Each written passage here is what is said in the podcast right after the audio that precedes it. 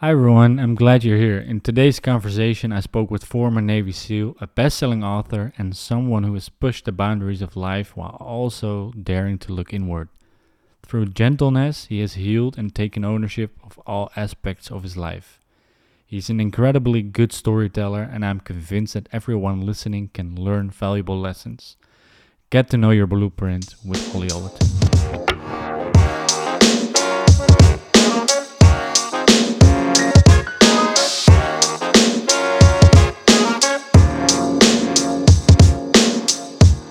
Ollie, I'm very happy to talk to you today. Um, we're at the BioHack Summit. Yeah. Well, actually not right now, but uh, yep. You're speaking tomorrow. Mm-hmm. And um, to me, biohacking is like um, not because of the health aspect, but more about personal leadership. Mm. Um, it's, it's not about getting the best supplements or, mm. um, of course, doing your breathing right, but it's yeah. more about understanding and mm-hmm. taking control over those yeah. processes in your body. Yeah. And um, of course, it is very interesting to talk with you mm. because uh, talking about personal leadership, you have been at the most dangerous places on earth mm. and you're still here. Um, which is good. Which is very good. Yeah, very happy to have you here. For me, anyway. Yeah, definitely. And you have not only be, been on, on the hard side, like mm. being being... in action, but you also did the healing part. Mm. You're also very, um, um, what is the Dutch word of the English word? Um, engaged with society. Yeah. Uh, that's what I, at least, at least how I mm. interpret it. So very happy to have you. Mm. If we could introduce you a little bit. Yeah. How would you introduce yourself to yeah. the audience that doesn't know you yet? Yeah. Ollie Ollerton. I'm a former U K Special Forces soldier. I came from the shadows into the spotlight in two thousand fifteen with a very popular show in the U K called S A S Who Dares Wins. Um, that now has been going on since two thousand fifteen. I'm no longer part of S A S Who Dares Wins U K, but I am filming S A S Australia. Uh, which is very much the same, the same version of the show. So basically, um, I don't like saying the word because it's not what I'm all about, but I'm a celebrity, for want of a, be- a better word. Um, and I have a company, which has always been my dream, even before I got the exposure, which is called Breakpoint. Breakpoint's mission is to create a globally identified brand recognized for the positive growth and development of others. And I just want to go back to that statement you said about the biohackers thing, because I think that's really important. You know, it's at the end of the day, it is the ability for people to, to make their own choices. Yeah. In a world of misinformation, bad education, and all sorts of stuff, you know, for, you know, I, I, I came up with this question, right? You, you think about this. If humanity was on its true path, there would be no biohackers. Mm-hmm. Exactly. There would be no, there would be no convention. There'd be mm-hmm. this movement wouldn't be happening. But we are not on our true path, and people know there's a better way. People know there's something different. There's a, a different way to look after ourselves. Yeah. And for me, you know, a lot of stuff I talk about, I talk about, which I think ties in. I don't consider myself a biohacker mm-hmm. per se, but I do believe in getting to the source code of humanity, of who we are. And a lot of the things I talk about is the fact of us really starting to embrace the fact that we, our ancestry for a start, you know, that primal coding, mm-hmm. because regardless of however you look at life, mm-hmm. there's no stronger driving force in each and every one of us than our survival blueprint. Mm-hmm. You know, our survival blueprint is so strong, you know, that's the thing that's kept humanity alive. And, you know, it's it's the strongest driving force in each and every person on this planet. Yeah. Technology is flying past us at a massive rate of knots, but we are still of that primal coding. Evolution takes a long, long time, yeah. but we are programmed. We, we It's like a computer. It comes with a standard program when it's first delivered. And that's what we have. We Before we are programmed, from an early age, we have that standard program, which is our survival blueprint. And that's the, that's the driving force in each and every one of us. So really everything I talk about is getting back and appreciating that, having empathy for that and working with it as opposed to, uh, you know, um, it working against you. Mm-hmm. When you talk about uh, what you just said, uh, mm. having on our true path society mm. and, and your blueprint, um, from uh, what I've read, mm. you had a very tough childhood. And how do you get back? Well, not maybe not getting back, but how do you find that blueprint, mm. that that path where, where you started? Maybe it's good to uh, um, have, give a little context about about your youth. Yeah, no, absolutely. I, I I think we'll start there and we'll move on to that because it's something. It's it's an ongoing project. Mm-hmm. Um, but for me, you know, I was ten years old, um, and I heard the circus was in town. Um, Got my brother and his best friend. We went down there, so excited. It was nineteen eighty. Mm-hmm. The circus was exciting back yeah. then. I don't know if it is anymore, yeah, but it was. Um, and we got down there, said, you know, they were just setting up. We asked if we could have a look around. Uh, we went into the big top, you know, nothing amazing there for me. But then I was drawn to the other side of the mm-hmm. the canvas where there was a split. You could just see the sunlight coming through the split of the canvas. And I was compelled. I was an inquisitive ten-year-old boy. And I found myself over there on my own and I pulled the canvas to one side. The sun hit me straight in the eyes, blurred my vision. But when my vision cleared, I saw something in front of me that was far greater than the circus. And that was a baby chimp. Wow. Now for me, you know, that was amazing. You know, I was brought up with cats and dogs, but for me to see a baby chimp, and I was also infatuated with a program I used to watch religiously. I'd watched it that day and that was Tarzan. Hmm. So for me to see that, it was a little piece of Hollywood. It was like amazing. You know, that was Tarzan's sidekick, Cheetah. And uh, I was compelled, you know, I went up, moved moved cautiously towards this creature. And then before I knew it, I was over it. And there was a moment, you know, it looked at me with these big, beautiful eyes. It was like, it was an incredible moment. I will never forget. And then it started to pick food off the floor and pass it to me. And it was feeding me. This thing's feeding me now. And I'm like this baby David Attenborough. Do you know who that is? Yeah, yeah, yeah, yeah, of course you do. Yeah. Everyone knows who David Attenborough mm. is. But I was I was like this baby David Attenborough in this moment. It was like incredible. I wasn't going to eat the food because that's disgusting, but yeah. I wasn't going to break the serenity of that moment.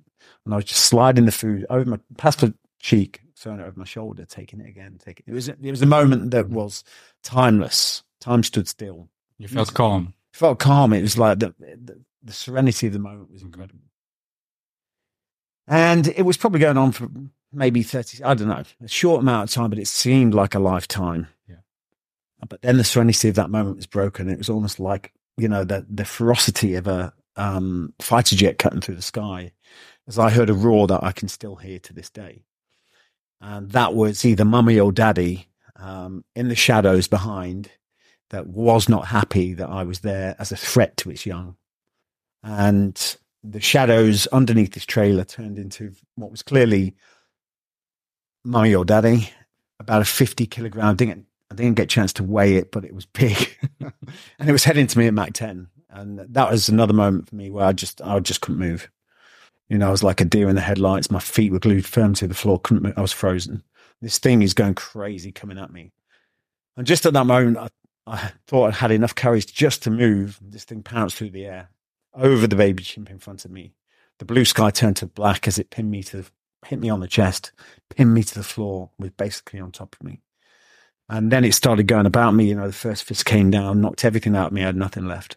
And then fist after fist after fist. And it was like a drummer in a rock band. I was the drum. Yeah. And my life flashed in front of me. It didn't take long. I was ten. So, uh, but in that moment, I knew I was going to die. Mm-hmm. Blood started flying around everywhere. It's obviously not the chimp's blood. It was my blood. And I could feel um, the flesh being torn from my arms. Now, in that moment, and everything's happening so quick, I knew I was going to die. But then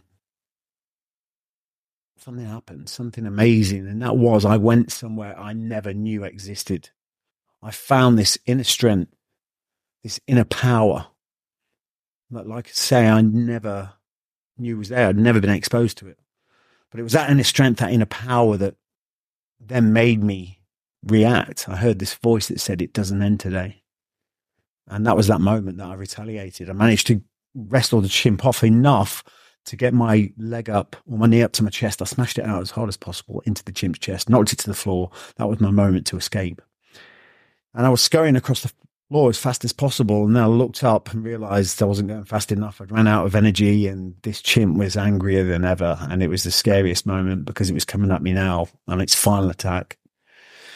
And just as it got to me, it was about an inch from my nose before the chain caught it. And if it wasn't for that chain, I wouldn't be here today. Um, and that um, moment in my life, you know, I've only really started to reflect on what I learned in that moment, only by looking back on my life and the things that happened in my life, et cetera, et cetera. You know, I'm not there as a ten-year-old going, you know, I've learned this and that. Blah, blah, blah. It's just a horrendous thing that happened to me. Yeah. And what we do, I believe we've got this uh, innate protection system that allows us to lock away the intimate trauma. And I believe that's a good thing because it helps us get through the short term, mm-hmm. but you can't leave it. And that's what we do. Yeah. Um, and a lot of the time, you know, I think, you know, just where we're talking on trauma there, because I think it's really important because a lot of people go through traumatic events.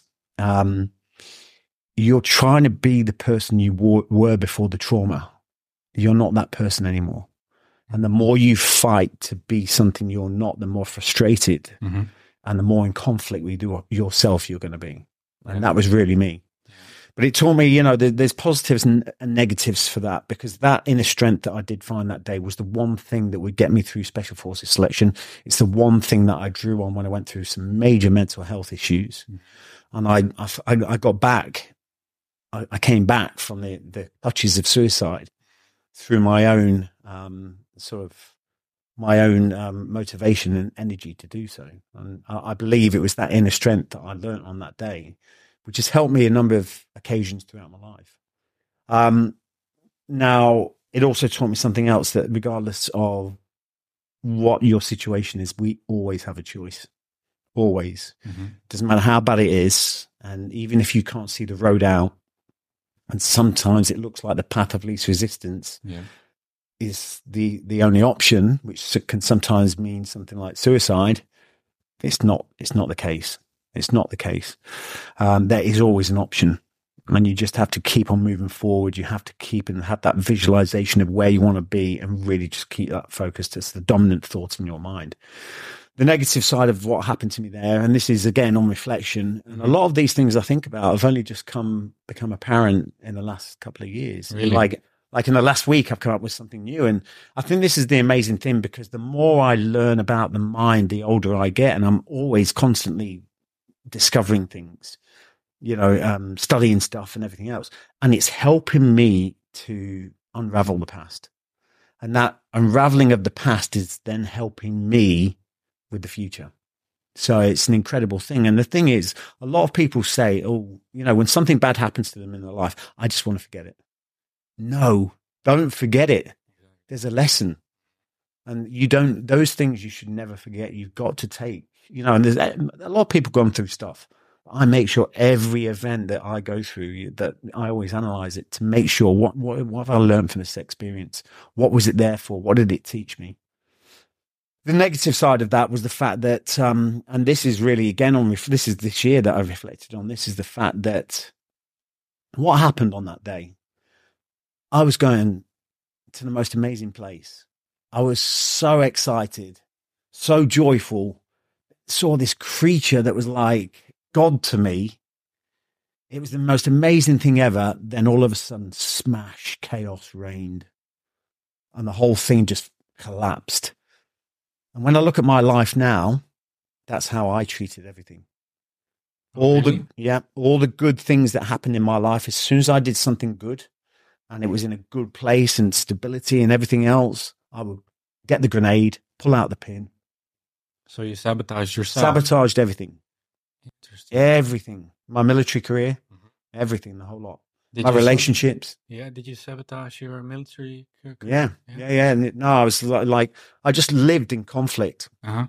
I'll talk about this more, you know, when I talk about what I did in two thousand nineteen when I went yeah. to Costa Rica, but mm-hmm. because there's a, there's a really a, a amazing message that I got from that.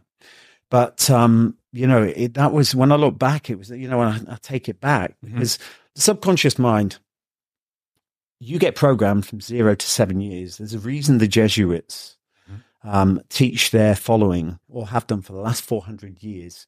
Give me a boy until he is seven, I will show you the man. It's that first seven years where you are on record. You don't have an analytical mind. Mm-hmm. So everything around you in your environment, you are taking in. Mm-hmm. And this is the thing. It's like, you know, a lot of people say, how can we, how can we, um, you know, really help our kids? And I'm like, be the example of what you want them to be, because they're learning from you all yeah. the time, especially in those first seven years. And a lot of the time you think they're only a baby, they're only a kid, they don't understand. But you know, it's like that when parents don't love each other and all this and arguing. And, and, and I've been there, I've been that parent. Mm-hmm. You know, and you think they're not going to, but they are, they're, they're absorbing that. Yeah. And all of us as adults are working from those first seven years. That's our program. It it, it makes sense, because they say th- they observe, they do not listen. Mm. And, but how do yeah. you rhyme that with, with the fact that you, I wrote, I read that you um, do not remember a lot of things before mm. your tenth age, right? Yeah. I don't remember anything before I was ten. Exactly. So, but I don't need to, because I look at my life now, and that's the programming I got. Yeah. And some of it's positive, some of it's negative. But the mm-hmm. thing is, you know, it's like to try and rewrite that. And the thing, the point I was getting to there is the fact that I was ten. Mm-hmm. Okay, so I was past that seven years record, but there's something else that can influence the subconscious mind, and that is a highly impactful emotional event. And what happens in that moment is when you have that highly impactful emotional event, and that can be a good thing as well. That can be the fact you get married to the person you've loved forever, or whatever it is. Mm-hmm. Or it could be something terrible that's happened. Your brain takes a snapshot, mm-hmm. and that then becomes your long-term memory, because it adds that snapshot with an emotion, and that becomes your long-term memory. Yeah.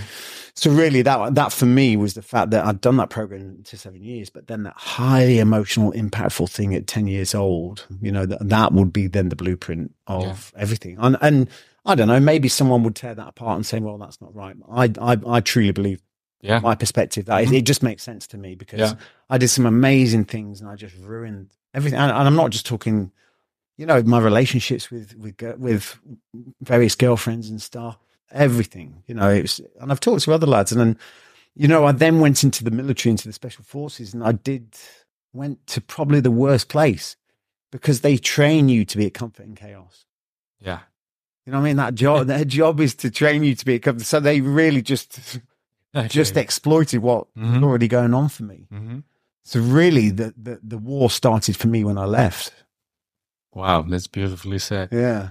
What are some, uh, what, what, what is the biggest impact on being in the military for you? Um, the biggest impact for me, to be quite honest, you know, at fourteen years old, I, it's quite interesting, because at, at ten years old, the chimp happened. At ten years old, I saw on television the S A S storm the Iranian embassy. Mm. Big year for me. Mm-hmm. And that, and the chimp, um, or, or more so the, the Iranian embassy, was the one thing that planted the seed in my head. I saw that and I was like, oh my God, I wanted that. I wanted that. Um, what was it that attracted you to it? It was, I don't know, it was just, I just saw these men in black just storming this building, and like there were, you know, and I can remember Margaret Thatcher at the time. She was the Prime Minister of uh, of the U K at the time. Oh, it was yeah. incredible, because usually when you do something like that, they will actually cover the front of the building so that no one can see. Mm-hmm. But she actually said, I don't want any covers going up on that building, because I want the world to see how good our S A S are. Powerful. And, you know, it was powerful, because it It got my attention, yeah, yeah. for sure, and that would have a ripple effect, you know, later on through my life. But really, the point I'm getting to is the fact I then came up with this dream and this vision, yeah. And it wasn't really about joining the special forces, because I just thought that was unachievable. Mm-hmm. You know, I just knew that these guys, you know, in my head, these guys were carved from marble on another planet and brought to mm-hmm. brought to Earth. You know, they were these super gods, yeah. Um, and for me, you know, I was like, I wanted to join the military. I was like, what's the hardest military? I found out, you know. And some people could argue this, but the Royal, Royal Marine Commandos, that was the hardest, you know, sort of infantry soldiers out there. So I wanted to be part of that, you know, and that was me. But I joined, you know, I got in when I was eighteen years old, And I was so disappointed. And I really do believe, because I had that dream since fourteen, I built such an image in my head of mm-hmm. the perception, you know, and this is the thing, perception and reality is so far removed. It could only disappoint. Yeah, yeah, yeah, absolutely. And that is the one thing that then pushed me for Special Forces, because I was like, this is rubbish. This is not, you know, this is not what I joined for. Yeah. And I think that's still that in the back of my mind, in the subconscious, was that a vision of that building that day, and you know that's on T V. Mm-hmm. um so you know I, I then kept pushing and pushing and pushing, and then got into the Special Forces, which was a drama in itself. You know, it's like it's, it's interesting when I look back. I mean, I always say this, look, hindsight is a wonderful thing, mm. but it didn't win any wars. It's good for reflection, but it didn't win any wars. You know, you can't change the past, but you can also you can use it to as a as a roadmap for the future. But for me, it was like, um, you know, I, I then got into the Special Forces, and the problems I had getting into the Special Forces was quite insane. And when I look back now and I understand about the universe and everything else, mm-hmm. it was telling me it wasn't the right path for me. That's an interesting insight. Yeah. We'll definitely get into that later. Yeah, but on, there, I mean, there's a, there's a lot around this, you know, uh-huh. but it's very interesting, because I do believe, like, in, in our in our lives, we have a purpose. You know, mm-hmm. the thing is, for me, like at eighteen years old, I didn't, that wasn't even in my vocab. I didn't, you know, it's mm-hmm. like, I didn't even know what that meant. Um, Were you um, in some way already aware of some stuff, or was it no. totally tunnel vision? Performing, performing is, is a big word, but yeah, yeah, I, I had no real, saying that, you know, I was, I was kind of brought up around a bit of alternative thinking, you know, my, mm-hmm. my like my auntie would go to psychics and stuff like yeah. that. I actually went as well, mm-hmm. which was really interesting, actually, because my me and my brother went. I'm only young. I was can't remember. It must have been thirteen, fourteen, or maybe fifteen. I don't know. Mm-hmm. And um, it was interesting because they actually said that um, you were spending a lot of time in the Middle East. You know, at fifteen, I had obviously no idea what no. that was. And they said about my brother, they could see him behind the controls of an aircraft. Mm-hmm. He's now is a helicopter pilot. Wow. So, I mean, that, you know, that side of it for me, I, I definitely wasn't a skeptic, mm-hmm. but I didn't really believe how in depth and how powerful, you know, we, at the end of the day, you know, the way I am now, and I strongly believe this, we are spiritual beings have a, having a human experience. So, you know, that certainly, definitely was not in my language back then. And certainly if you'd have said that in front of the lads, no, no, that wouldn't work. God, I'd have lasted five minutes. So really the point, yeah, the point was that, like, the biggest thing for me with the military is the fact it was almost like once I'd done it, I wasn't challenged anymore. Mm-hmm. You know, it was like, it was almost like a tick box. It was like, I've done that now. And it was almost, it was almost like I, I loved I love the competition. I love beating other people, and I don't think that's a great thing. But um, you know, that's I just love that thrive of competition, being on selection. You still have that? No, no, okay. not, not anymore. No, yeah. no. Yeah, a lot of that's ego, isn't it? And that, yeah, I think that so. subdues the, yeah. the older you get. Thank God. Um, but yeah, it was it was it was an interesting time for me, because as crazy as the Special Forces is, the safest time in my life when I was in the Special Forces. Was it? Yeah. Safe in what, what Safe way? in the respect that I had people around me to keep me in check. Mm. Do you know what I mean? It's yeah. like the mayhem for me was when I was left to my own devices. Like leading up to that, I obviously had my family around me, you know, I was, mm-hmm. but still I pushed the boundaries there big time. Yeah. Um, but then I le- when I left, you know, I was under my own supervision. Yeah. And yeah. that was not a good That's place. when the war started. That's when the war started. But the thing is, again, with this, is I, I've analyzed this time and time again. It's the fact that I, as a kid, from that young age, ten years old, and I know I was very different. I came from a decent family. Um, we weren't super wealthy, but we weren't poor. You know, it's like we sort of middle of the road mm-hmm. family. And I know I'm very different to my, my brother and sister. And I put it down to that experience as a kid. Mm-hmm. And I, I just went off the rails, absolutely went off the rails. And I was just, I was looking for war everywhere I could find it. Mm-hmm. So that's why it was a natural thing for me to join the military, mm-hmm. you know, and all this time in my life, I was, I was, I wanted to go to war. And it was yeah. like, when I, I, when I first and that is definitely gone now. Um, when I first joined the Royal Marines, I realized I came back from Iraq, Operation Desert Storm, and I realized there wasn't going to be, I wanted to be there all the time. I wanted to be doing that all the time, mm-hmm. back in Iraq, back in the war zone, wherever it was. Yeah. I know I wasn't going to get that. And that's what pushed me to go for the Special Forces.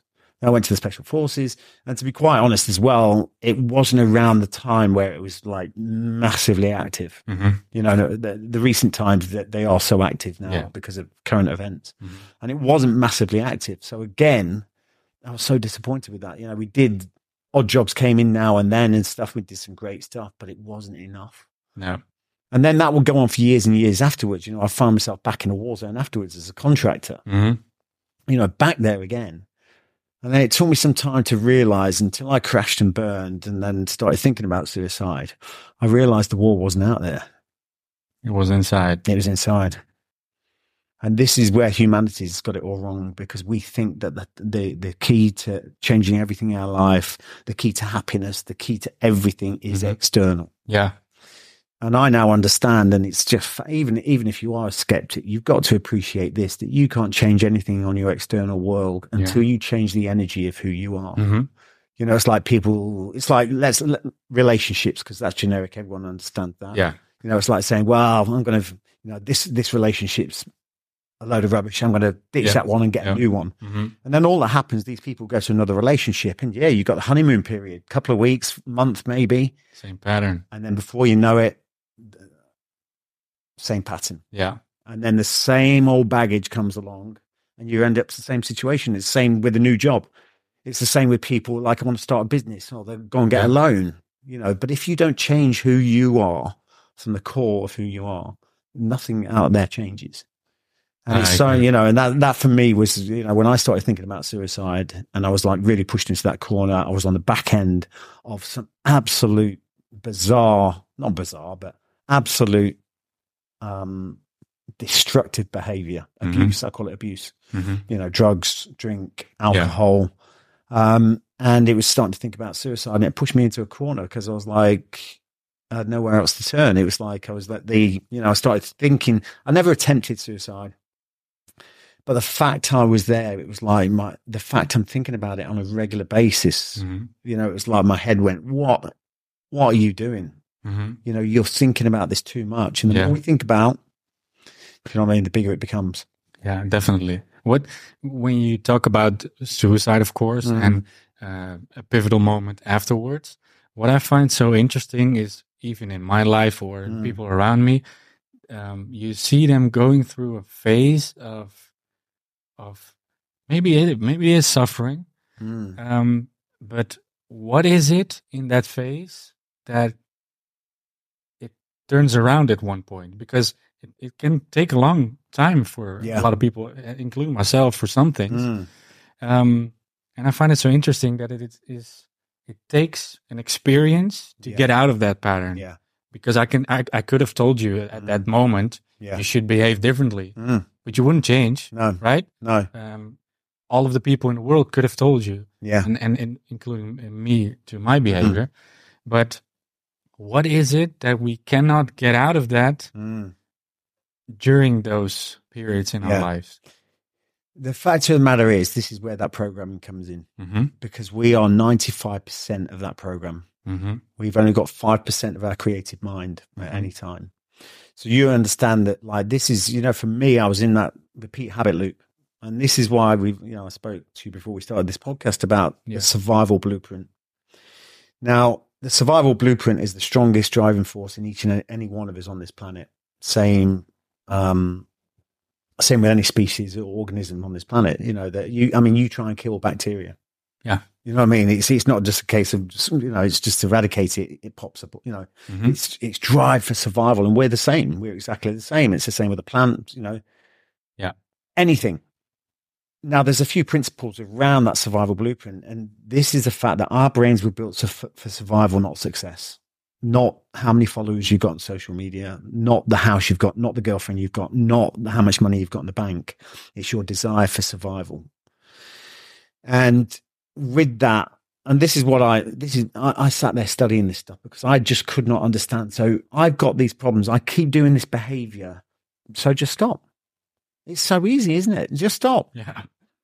I mean, if someone said, if you went to someone, they go, A plus B equals C. Do C. Quite easy. But it's not. Just because uh-huh. it's simple doesn't make it easy, because we are we are caught in this repeat habit loop. Mm-hmm. And that basically means that when it comes to survival, your mind wants to do what it did yesterday and the day before that and the day before that, because as far as your mind is concerned, it's kept you alive until today. It doesn't care mm. if it's a good situation or a bad situation. It wants to keep you in a repeat habit loop. It wants to go where it's familiar. Yeah. So if you built up habits over a period of time, mm-hmm.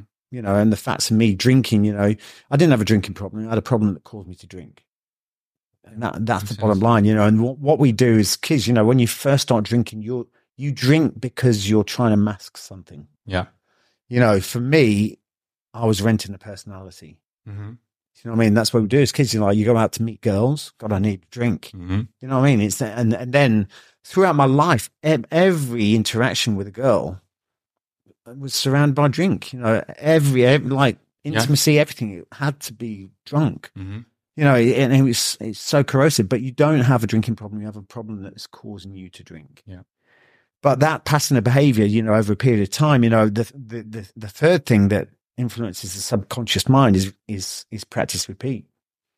You know, so if you're doing a habit, you know, it's like drinking, drinking, drinking, drinking, going out, need a drink, meeting someone else, mates, need a drink. You know, if you're doing that, that becomes part of your behavior.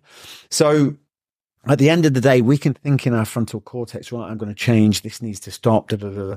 But that's only five percent. And you can have that sort of motivation to change, but your brain gets tired. And before you know it, the ninety-five percent is taken over and becomes, you are then running the program again. Yeah. So really, when it comes to that blueprint, you know, that survival blueprint, it's just appreciating that, that habit loop. This is why my business is called Breakpoint. And that my first breakpoint was the chimp. Mm-hmm. And that was stepping into the short-term discomfort for long-term gain. And I believe, you know, and that to me was, you know, retaliating to a chimp at ten years old. Yeah. You'd have asked me days before, mm-hmm. you're going to have a fight with the chimp. I, you know, I'd have run for the hills, yeah. kept on running. Um, but, um, yeah, it's, it's, it's stepping into the short-term discomfort. And this is what we have to do. We have to embrace that discomfort and understand that providing we keep moving forward and keep pushing towards the goal, understanding it's going to be uncomfortable, we're not going to like it, the brain's going to be resistant to change, mm-hmm. that pain, that discomfort will become temporary. But the place you're going to has to be motivational enough. You have to be passionate about it, and it has to have a strong why. And if you haven't got a strong why, it's not going to put up with the discomfort of change. Yeah, I agree. Yeah. So if you have a strong why, then the how, and we've heard everyone, you know, a lot of motivational stuff out there, the how becomes easy. Yeah. You know, but it's, it's just really defining what that why is and making sure that it's about you and it's not there just to impress the audience. You know, a lot of people are doing stuff and mm-hmm. they're compromising their own sort of mental health and everything else just to please the audience. And, you know, this is this is a, a, a big reflection of mine when I actually did ayahuasca, you know, that how much time and energy we put into pleasing the audience. This was a massive reflection for me, especially as that period I'd just broken into this sort of celebrity status where, mm-hmm. you know, and I was, I was reflecting on how much energy we put into creating this persona of someone to please the audience. Well, I can imagine having such a childhood. Mm. And also been in the military and then gaining yeah. celebrity status that, that could magnify all the good and the bad things, mm. right? All the yeah. damages, uh, right? In yeah. yourself. I could, I, I can imagine that must mm-hmm. be very difficult. Yeah. Um, so you came at a point where you um, wanted to commit suicide. Mm. Um, of course, I read your book, but what was in the end the breakpoint mm. where you thought, this is not it? Well, for me, it was like, you know, I, I do hear this voice, and that's your, you know, that's, that is the real you. And that real you, I heard that, you know, I heard that voice when I was a kid saying, it doesn't end today. You know, I've heard that voice a few times, you know, when it, you really are pushed into a corner, mm-hmm. when your ego is nowhere to be seen, mm-hmm. and you really hear the voice from within. And that voice for me was like, when I started thinking about it, I'm like, what are you talking about? And I heard again, it doesn't it doesn't end like this. There's something more for you. I kept hearing that. There's something more for you. This is not how the story ends. And that was, for me, it's like, that was the turning point, because I went, you know what, you're right. And I knew, I could see how destructive my patterns had become. And I knew, you know, it's just a case, I need to change it up, because I was, I was in conflict. It wasn't like, you know, at some, one point I used to go out and enjoy, but I got to the point, it was such, every time I drank it, I was in conflict. I used to go out, I was thinking about that today, because it's quite interesting, right? Because I, I, I used to be one of these people, but I got to the airport in the U K today, mm-hmm. and I got in for half past four in the morning, and I got into the airport, and it's just full of people with pints of lager. Mm-hmm. At, at half past four in the morning. And I, it's funny, because I used to be one, you know, I'd be the first there, go, oh, yeah. let's go beer, you know, on holiday. Yeah. And I just, I just looked and I thought, this is terrible. Everyone. Yeah. Everywhere I looked, everyone had a yeah. pint of lager or a drink or whatever. And I was just thinking, you know, when you go on holiday, it's like, that's your free will, isn't it? So you act how you would act if you have no commitments, because when you're yeah. on holiday, you don't have commitments. Mm-hmm. So is this what the general population look to do when they've got nothing else that has a priority over their lives? And it's quite concerning. It's, quite, it's really concerning, that the amount of alcohol abuse, but that's just part of the programming. Yeah. Yeah. You know, so really for me, you know, going back to, going back to the point, you know, I heard that voice, um, you know, it doesn't end like this. And it was at that point I said, right, this, this has to stop. Mm-hmm. And this was a break point for me. This is where I said, I am sick and tired of me being a repeat pattern of the past. You know, I was just repeating behaviors yeah. from the past. And this again is what humanity is trapped in. We're using the past as the blueprint for the future. And when you're doing that, because you've got nothing bigger that's pulling you through, your life becomes very dull. It's not challenging at all. And you are just a carbon copy of yesterday. Yeah, definitely. You know, and that's where we are. And that's, that really, I feel, you know, when it comes, I don't feel, I, I know that the way humanity is, we are being pulled into this. They want us to live in that survival instinct. Mm-hmm. Now, when you're in that survival instinct, let me tell you, a few things happen. I know this, obviously, from being attacked at ten mm-hmm. by, a chi- by a chimp, but a load of stuff happens physiologically to the body. Yeah. Like, for instance, like your blood goes away from all the vital organs and goes to the, to the limbs where it's needed, because that's what, you know, you need to escape. Um, cortisol enters the system, and that's your fight or flight response. The blood goes from the forebrain to the back of the brain so that you lack creative thought and you follow instinct. Now, something I ask a lot of people, that's how you're walking around each and every day. Yeah. You know what? You, when you see a wildlife program, you see the gazelle, right? It's, and it's, you know, there, and it's in the, in the paddock, not paddock or whatever, you know, the open, and it's like grazing, beautiful hot day, and the lion's stalking up. Then the, ga- the gazelle gets a sniff. Gazelle goes boom off, doesn't it? Mm. Mach ten, lion's worn out, stops chasing. Then just over the top of the hill, the gazelle's there just eating away again. It's taken its stress response. It's used it in that time it's needed and then switched it off. Humans can't do that. That's the point. We hold that stress response by thought alone. You know, I mean? We can switch off because our mind is so complex. We can turn on that stress response just by thought alone. Now, we've got nothing chasing us like saber-tooth tiger or anything like that mm-hmm. anymore, but we have got so many different threats, or what we perceive as threats, and that's then being shoved down our throats from the media, from newspapers, everything, because there's two things that will grab our attention when it comes to our survival instinct: fear and sex. Yeah, they're the two things that will dominate over anything that you're doing. Fear will grab your attention, sex will grab your attention. So creation and death. And we are the only organism on this planet that knows it's going to die. Yeah. And that is used against us. Yeah, that's definitely used against yeah. us. Um, before we uh, dive into how you man- manage all this, what you just talked about, um, I was wondering, because you talked about your voice uh, back then when you were yeah. ten and later on, um, how, how I always see it, I'm curious mm. if you feel the same. Um, I'm sure you do, because we we both did ayahuasca. Yeah, yeah. So, um, what I, how I see it is, you have certain thoughts, and beneath that is your consciousness, or however you want to mm. call it, right? And um, how do you manage in this this society mm. to and, and more specific at that breakpoint? How do you manage to reach that mm. that lower voice? Because I remember when you um, uh, uh, spoke about that voice, uh, I remember the shift in my consciousness when I did ayahuasca. Mm. Is uh, of course I recognize my thoughts. Yeah.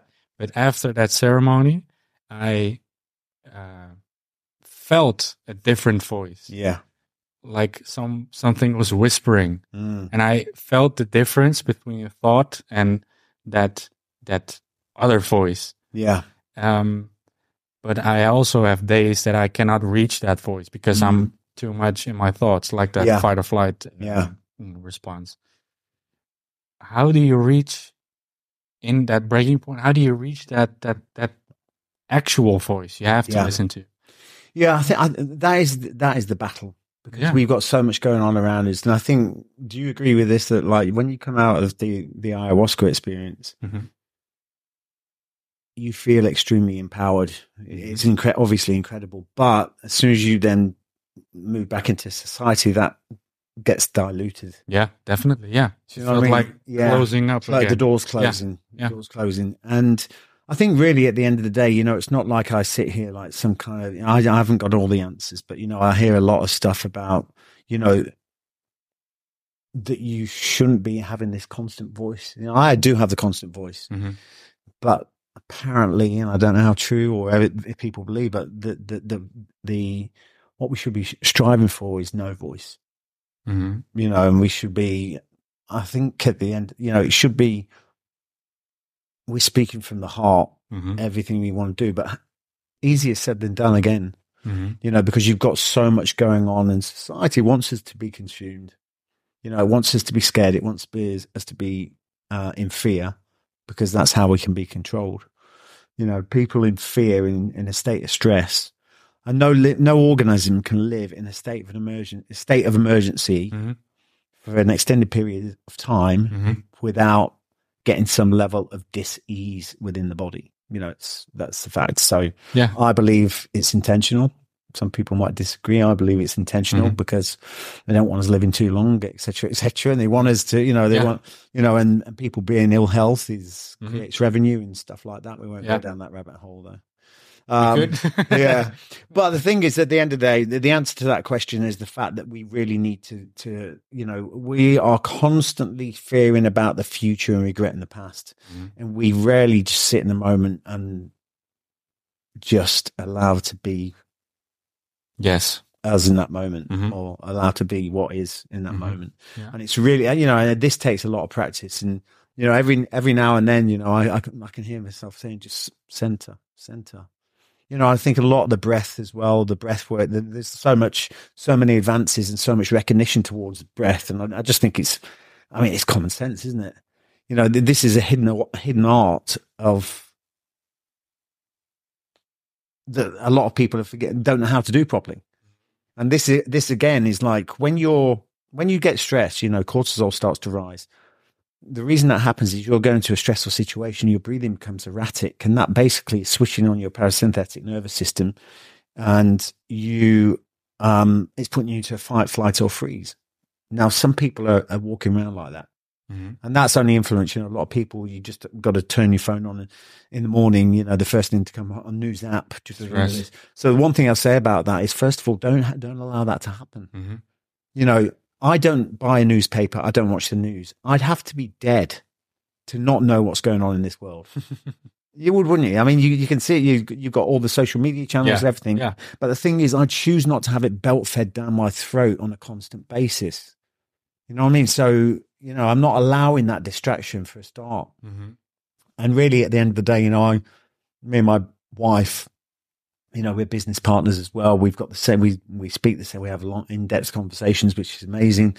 And it's just about really the amount of time you spend worrying.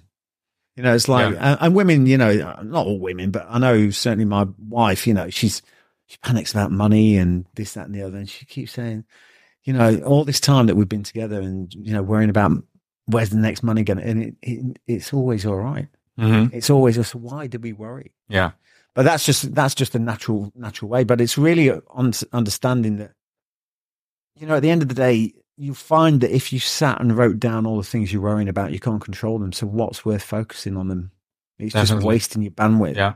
You know, so really, you know, it's, if it's a topic or something like that that you're constantly worried about, write down all the things that are causing you anxiety, cross off all the things that you can't control, focus on the one to two things that you can control, you know, and prioritize. Yeah. But um, it's just switching off that inner dialogue. I actually missed, you know, I got distracted. I usually do this, but when we talked about that change for me, when I heard that voice about it doesn't mm-hmm. happen, you know, the suicidal thoughts and everything else, I really realized in that moment that the more we focus on anything, the bigger it becomes. And for me, when I was in that really hateful stage, I hated everyone. Mm. I hated my environment. I hated my history. I have regretted my past massively. You know, so as far back as the gym, to the military, to my girlfriends, everything. But the worst of all, I hated myself. I started thinking, well, how come I, I just keep, I hate it so much, but I keep getting more of it. I thought, well, I'm always looking at the opposite, because there is always an opposite to everything. There's, mm-hmm. you, you know, you wouldn't feel good if there was bad, and mm-hmm. there's no bad, and blah, blah, blah. Mm-hmm. Like, um, so I just thought in that moment, well, I seem to be doing this a lot and getting more of it. So what's the opposite of what I'm doing? Mm-hmm. So I started to think, okay, who do I want to be? What does that person look like? Okay, now I had that vision in my head of someone, you know, I had this vision in my head of this person. What does it feel like to be that person? Added emotion to that. And I allowed that become my dominant strain of thought. So mm-hmm. whenever I started hating myself and everything, I would focus on that.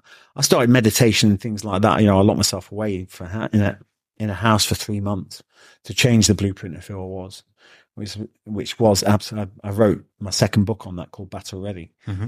Um, But really, you know, that I actually came up with my own meditation. My own meditation was, you know, I used to walk downstairs. You know, I had a few meditations. Vishen Makani was the six-phase meditation, which was brilliant.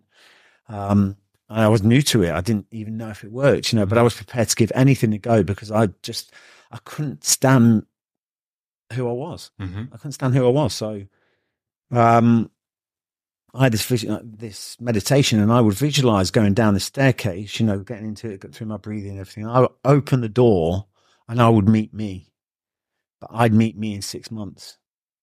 Do you know what I mean? And I would yeah. look at me and I'd be like, I could see he had the expensive watch. He looked like he'd been working out. Mm-hmm. He looked good. His skin looked good. His eyes looked clear. And I would talk to that person, you know, and I would just, and I used to do that every day. You know, and I came up with that. And then, then, so I made that my dominant thought, because I just thought the more we focus on anything, the bigger it becomes. Yeah. The more you focus on what you hate, stand by, you get more. one hundred percent, yes. Yeah. So, and it's just, people can't understand, you know, they sit there and go, I hate my job. I really wish I had a new job.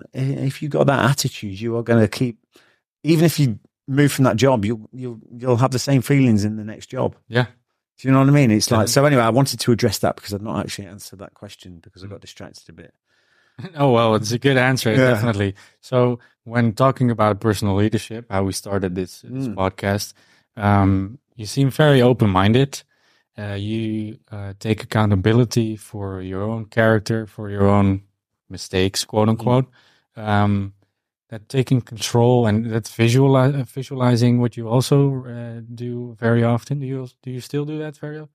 Yeah, I think we all do. Mm-hmm. You know what I mean? There's a lot of, some people say, oh, have you seen that film, the movie The Secret? And I go, yeah. Mm-hmm. Mm-hmm. You know, and, and, you know, do you believe in the power of uh, uh, law of law of attraction? Mm-hmm. I'm like, it's working for everyone. Yeah, yeah. It's not just like, oh, some people do and some people don't. It's no. working for everyone. Exactly. So you become what you think about, you know, and that's, that is absolute fact. I mean, you know, I'm just starting to get onto the whole epigenetics, mm-hmm. you know, which is amazing. It's now, you know, this is, this study's been around since back in the seventies. You know, this information, but mm-hmm. they don't yeah. want us to know this, do they? It's crazy, isn't it? And this is the thing. It's like, you know, like I'm hearing stuff like, and this is through like Doctor Bruce Lipton, mm-hmm. Doctor Joe Dispenza. Mm-hmm. Absolutely incredible. You know, it's like people believe that genes cause cancer. They don't. They don't cause cancer. It's, it's not for inside, right? Yeah, he said, and and really, it's the fact epi means above. Mm-hmm. It's above the gene. So basically, this means that, you know, we've got this in our head that we are our genes, you know, of our family history and everything else. You know, if, you know, you go see a doctor and have you got any, um, have you got any history of cancer in your family, blah, mm-hmm. blah, blah. And you imagine that fear, and people think that, you know, if, oh, my auntie died of cancer, I'm going to die of cancer, cancer, yeah. cancer, cancer, cancer, cancer. And then think. they get cancer. Yeah. And they think it's because of genetic reasons. Yeah. And it's not because of genetic reasons. It's because your environment, you have signaled the gene yeah. through your thoughts. And, you know, again, when it comes to epigenetics, it's like, and I'm, I'm by no means any expert, but there's some things that stand out to me massively on this. It's, it's such a, an amazing study that when you come up with a, a hold of vision in your head, your brain produces complementary chemistry and, and base in, into your blood, which then creates the genes. Then the genes create the proteins. I mean, have we ever been taught that? That's insane, right? Have we been taught that? Yes. We've been taught the opposite of that. Yeah. You have you know your I mean? D N A and your this D N A is... and this, that, and the other, and blah, blah, blah. And, you know, I think it was something like uh, breast cancer. It was like only fifty percent, oh, fifty percent of the women with the gene, breast cancer gene. I don't know the end of that story, so we're not going to include that. But no, no. there was something about breast cancer, and it was nothing to do with the fact that it was genetic. So it it is insane. What is the saying? Uh, D N A is the gun, and yeah. epigenetics fire the gun. Yeah, something like that. Yeah, something like that. Yeah, yeah. Um, sounds right to me. Yeah, well, yeah. Yeah, especially yeah. with your history. Well, we shouldn't fire the gun, um, and I think uh, having that insight um, give, gives us even more power. Yeah. So it, I think that's definitely mm. an insight that should be shared more often. It's fifty percent of the women with the breast cancer gene didn't get cancer. Yeah, that was and that was it. it. It was, you know, and all these things, all these factual things, and that's why, you know, I think it's so important that we start to look and reflect and start to educate ourselves. Yeah, you know, we need to unlearn what we've been taught. Mm-hmm. We need to deprogram and yeah. learn a new program. Yeah. And I think a lot of time, you know, we're, we're encouraged to scroll on our phones. We're encouraged to listen to the radio. We're in our cars when we, you know, every, there's always something to to, to distract us. Mm-hmm. You know what I mean? The last thing that people want us to do is start, you know, sitting with ourselves in a moment and analyzing our own thoughts. Definitely. You know what I mean? But that awareness of your thoughts, you know, thinking about the things you think about is a massive step. one hundred percent. I think that's the, the most important yeah. first step to take. Yeah. Um, but when you, uh, what you say about reprogramming, mm. that there has to be a moment before you start realizing that you have to reprogram mm. yourself, right?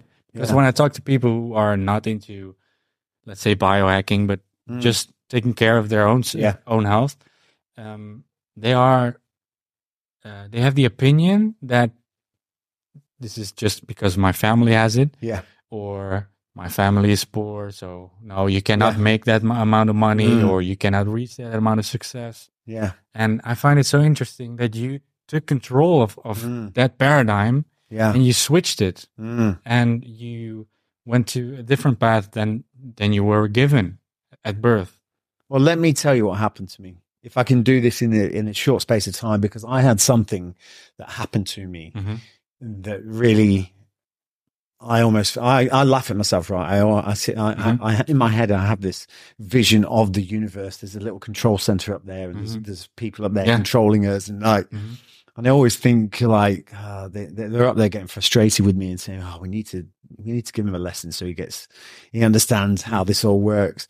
And I was in Iraq, um, and I went back as a contractor. Mm-hmm. And I was working for A B C News, and um, it was my job to protect the the news crews. I had a six man team and everything yeah. else.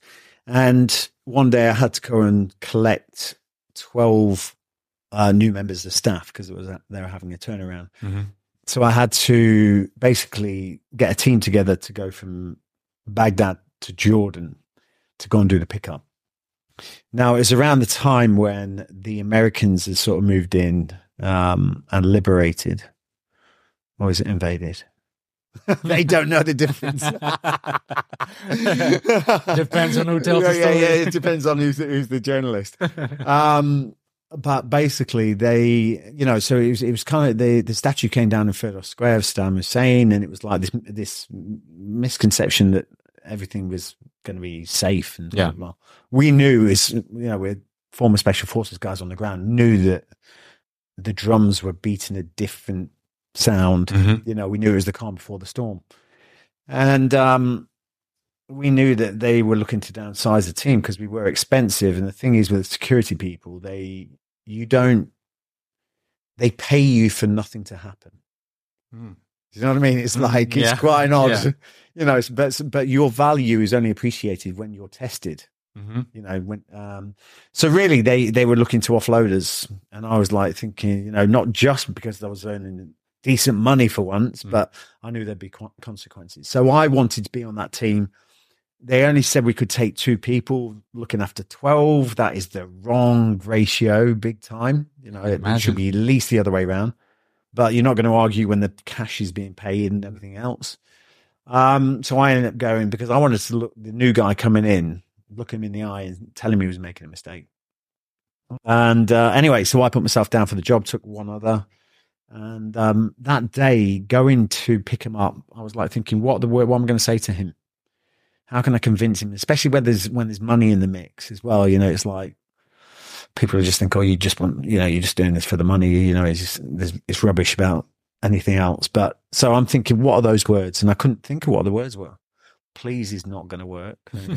So me being creative, and I know I'm creative because I've done psychometric reports that suggest I'm very creative anyway. But I started thinking in, we all think in pictures, but I started thinking in scenarios, you know. Mm-hmm. And I'm driving down the road and um, I'm thinking the next day when we, going past this very sort of hostile area called yeah. Ramadi and Fallujah, we're coming back down here tomorrow. And I came up with this whole visualization in my head about what was going to happen the next day on this road. And I came up with this, we're going to get attacked.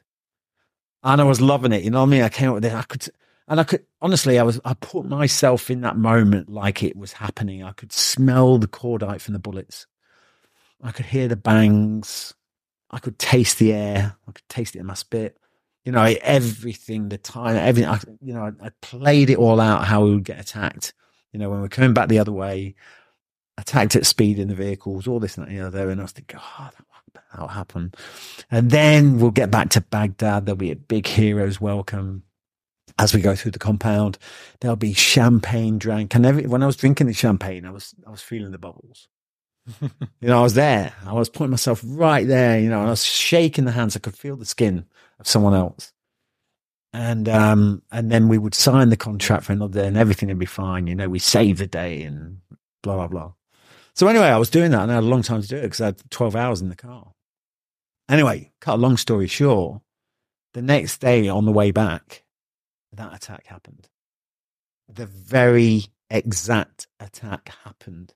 And as it's going down and the guns are firing and the smell of the cordite and the fact we're actually in the very location that I had predicted. It was exactly the same. It was deja vu. It was the second time I'd done it. What?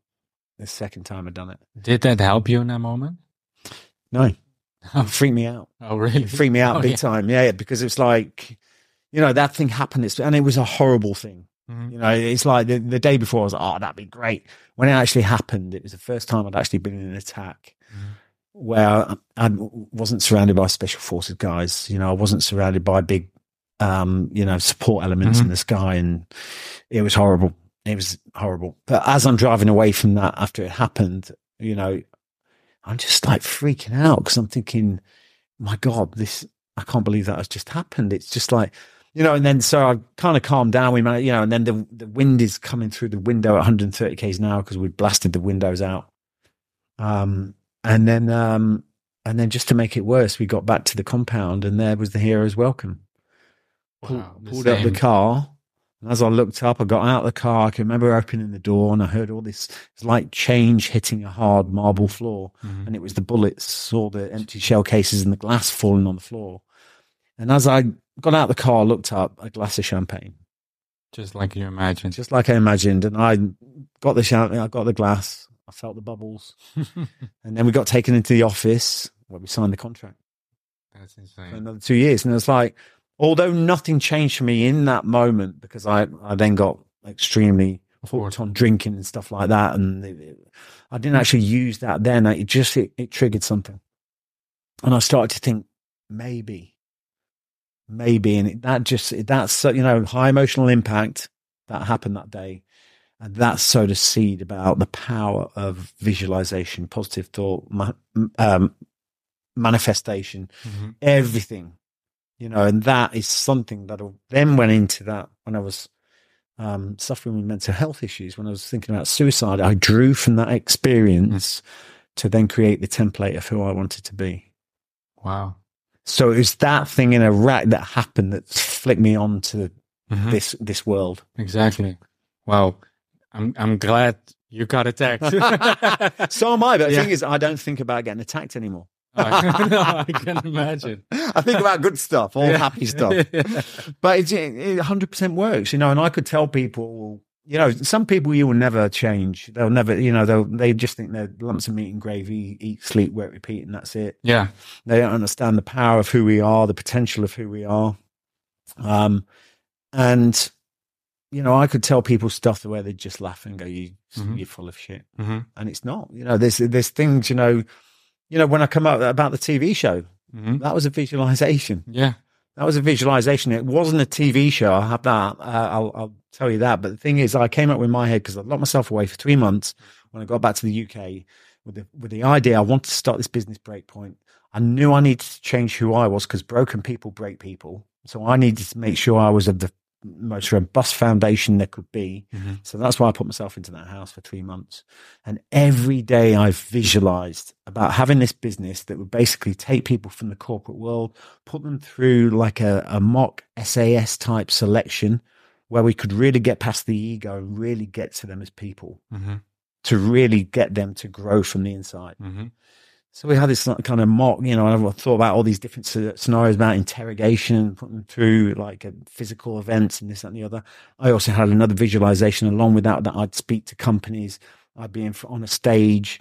And I, I did the same thing. You know, I, I actually visualized as if I was there. You know, when I was on stage, I could see the crowd. I could feel the shirt on my back. I could see, feel the expensive watch on my arm. I could feel the shoes on my feet. I could hear, taste, touch, smell everything as if I was there. I did that every day in my meditation. And then three months later, when I absolutely just thought this stuff is, maybe that thing in Iraq was just a load of mm. coincidence. Mm. Maybe it was a coincidence. Um, and I shouted at the top of my voice. And it was like, just give me something. I wanted something to happen. Nothing was happening. Mm-hmm. Nothing happened. But then two days later, the phone rang. And that was my friend who was on the T V show with me. Yeah. He said, hey, you know, that idea you've got for that business, mm-hmm. would you do it on T V? Wow. Now, you try telling me that visualization doesn't work. That's quite a breakpoint. That's, that's quite a breakpoint. You know what I mean? And then what am I doing now? You know, that T V show's now been going for a long time, well, since two thousand fifteen. Mm-hmm. I am constantly like... Leading up to being here today, I've done three talks this week to corporate organizations. Everything I've visualized in that house is happening in my daily life. Wow. So for anyone to say that, you know what, a lot of people think about all the negative stuff that could happen. And that's how we, why we're always looking for what could go wrong. Mm-hmm. And they're constantly thinking about negative stuff and what if and, da, da, da, and all this fear and everything else. And then they're the ones that sit there every year and go, I can't believe this has happened to me. Mm-hmm. You know, I'm no different than last year. Da, da, da, da, da. Yeah. You know, they think in the negative thoughts and then they see someone like me say, well, it's all, it's our lives, our, our lives are a product of our imagination. They just, yeah, because you're doing it. Yeah, it's, yeah. Just in the wrong way. Yeah. I, I think that is really valuable indeed. Um, mm. But it feels a bit, um, people want more tangible mm. uh, proof. But yeah, like you said, you're yeah. doing it right now. Yeah, but the thing is, it, it, as well with this, and this is why it's important for me, you know, this stuff, this is why I've looked, I've started taking an interest in epigenetics and everything else, because I believe that you've got to be able to, and this is why I like Bruce Lipton, this is why I like Joe Dispenza, because they back the science with, with they back the spirituality with science. Yeah. yeah. You know what I mean? And this is, this is, I came up with this thing because I was in the S B S. I'm like, science-backed spirituality. It's a good one. yeah, yeah. So it's like, but I really think that even this, I want to be able to speak on such a level to people mm-hmm. um, that I can then tell them, well, this is the science. You know, it's like, you know, I was listening to something last week, and there's the constructive interference, which is a law in science. You know, it's a scientific law. Mm-hmm. And that means when two wavelengths of equal um, of equal bandwidth yeah. are together, mm-hmm. they double yeah. in strength. Mm-hmm. And then, but then also telling people that we are energy and we emit a frequency, you know, that's a, that's that's even too much for people to understand. Well, I think that's where it has to yeah. start. Yeah, that's where it has to start. Do you realize that we are energetic? We are producing energy. And uh, I think that's really where the conversation has to start, and backing that with science, because um, once you understand that happens, and we are, everything in this world is vibrating. Mm-hmm. Everything, you know, it's like some structures, though, are, uh, like a hard structure is vibrating at a stable rate. And that's why it's hard. Mm-hmm. And, you know, as our vibration fluctuates, and that then gives off a frequency, and that frequency carries information. You know what, our phones... Mm-hmm. People understand their phone. If people know their phone, their operating system, more yeah. than they know their own operating system. Yeah, definitely. And it's like, I, you know, I, this, sometimes try, to try and explain that, I'm just like, do you understand that when you like make a phone call on this, it taps into a frequency that then meets the, there's so many frequencies out there, but then it will tap into the very one that you want to connect with, and you can speak to someone all over the world. Yeah, yeah, yeah, yeah it's great, isn't it? Well, we're no different. No, it's just yeah. yeah, that's what no, no, yeah, no, you're kidding. We're no different. That, that technology, we yeah. got that organically. Yeah, do you know what I mean? And this is why a lot of it. And then you say to people, you know, it's like I do this all the time. I actually make a point doing it now. It's like I'll sit there and think about my mum. Mm. You know what I mean? I can not all the time, but then she'll either call me, or I'll make a phone call, and she'll be like, "Oh, I was just about to call you. I was just thinking of you. Yeah, yeah. I was just thinking yeah. of you." And I'm like. That that yeah. is that that it worked that, that but that is too, even too big a um, yeah hurdle for some people to get mm-hmm. across. They just don't understand, you know, and they, and you can't blame them because you know that we haven't been educated the right way. We've been programmed to not believe of our own true potential and power and everything else. I agree. Mm-hmm. I definitely agree. And what I find interesting in how you uh, approach. How I call it personal leadership. I don't know how you call it, but taking control of your life. Mm. Um, I'm sure that you heard of the term masculinity, femininity mm. when you did ayahuasca. Yeah. Um, I'm not sure if you use those kind of words uh, mm. or, or you, uh, do you? No. No? Not, not really, no. Well, in, in my ceremony, I, I did. Um, mm. I followed. Where did you go? Here in the Netherlands. Oh, did you? Yeah, yeah. Somewhere in the south of the Netherlands. Yeah. Was it a good good place? I wouldn't recommend it. No. I was not really in a safe place. Safe yeah, place. Yeah, right. Yeah, you've got to make sure that... Yeah, definitely. Yeah. I, but I didn't I didn't know. No. Because I thought, okay, I will mm. do this on my own. Yeah. But you have to be carried a little. Mm. Yeah, when, of course. You can... Well, you've got to... You've got to, because at the end of the day, you have to surrender. Exactly, and that is that then really leaves you open to yeah. being extremely vulnerable, and you've exactly. got to be a safe place for that. Yeah, definitely. That that is definitely something I overlooked. Mm. But um, in in those spiritual realms, they they sometimes talk about masculinity and femininity, and I'm sure there are other terms for it as well. But no, no, I I, I know that. Yeah, yeah, yeah, yeah. yeah. Um, I mean, they did exactly that. Is you know, and the. Ayahuasca, it's the mother, yeah, which is feminine. Exactly. Yeah, the feminine. So um, what I find interesting in observing you, of course, in the preparation of this, yeah. this conversation is the military is, is seen as mm. very masculine, mm. like discipline, hardship, yeah. um, rational thinking. And what I find interesting in, in for me, true leadership is also being able to surrender at times to mm. your life, to yeah. emotions, to. Um, but I think that is a very overlooked approach. Mm. It's like you said before, I, I'm happy to admit some kind of emotions or yeah. anxieties. Um, and how could we um, enforce mm. more of that softer side yeah. to enforce the, the stronger sides? I think I think it goes hand in hand. Yeah.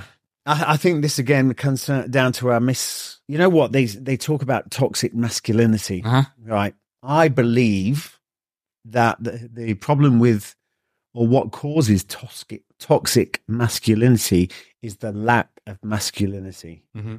and the mis uh, education around it. Mm-hmm. So people are doing what they think is the perception of being a man mm-hmm. and they've got it all wrong. So they think it's all being hard and being macho and everything else, be able to fight toe to toe with someone else.